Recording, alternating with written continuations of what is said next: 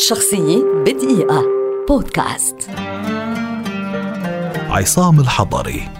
حارس مرمى مصري شهير ولد عام 1973 ويعد واحدا من أفضل الحراس في تاريخ كرة القدم العربية والأفريقية. بدأ الحضر تألقه من خلال نادي دمياط المشارك في دور الدرجة الثانية قبل أن يسعى النادي الأهلي لضمه وينجح في ذلك عام 1996 ليصبح الحضري الحارس الأساسي في الأهلي بعد أقل من سنة. ويحقق مع النادي إنجازات كثيرة لسنوات عديدة أهمها دور أبطال أفريقيا عامي 2005 و2006 والميدالية البرونزية في كأس العالم للأندية 2006 خاض الحضري بعد ذلك تجربة احترافية قصيرة كانت محط جدل في نادي سيون السويسري قبل أن يعود إلى مصر ليلعب لنادي الإسماعيلي ثم الزمالك ثم إلى السودان ليلعب لنادي المريخ ليعود وينضم إلى نادي الاتحاد السكندري المصري فنادي وادي دجلة كما لعب لنادي التعاون السعودي ونادي النجوم أيضا وترك بصمات مشرقة أينما حل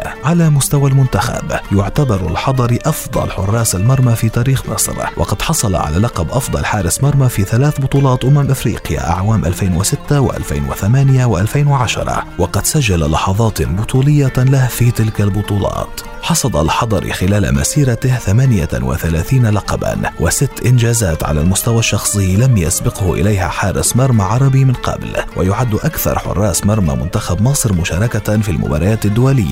برصيد 159 مباراة وهو أكبر لاعب سنا شارك في مباراة في تاريخ كأس الأمم الإفريقية. وفي يونيو 2018 تم اختيار عصام الحضري ضمن قائمة منتخب مصر للمشاركة في كأس العالم في روسيا. فأصبح أكبر حارس تم اختياره للقائمة في تاريخ بطولة كأس العالم. في نوفمبر عام 2020 أعلن الأسطورة عصام الحضري اعتزاله لعب كرة القدم بشكل نهائي. شخصية بدقيقة. بودكاست.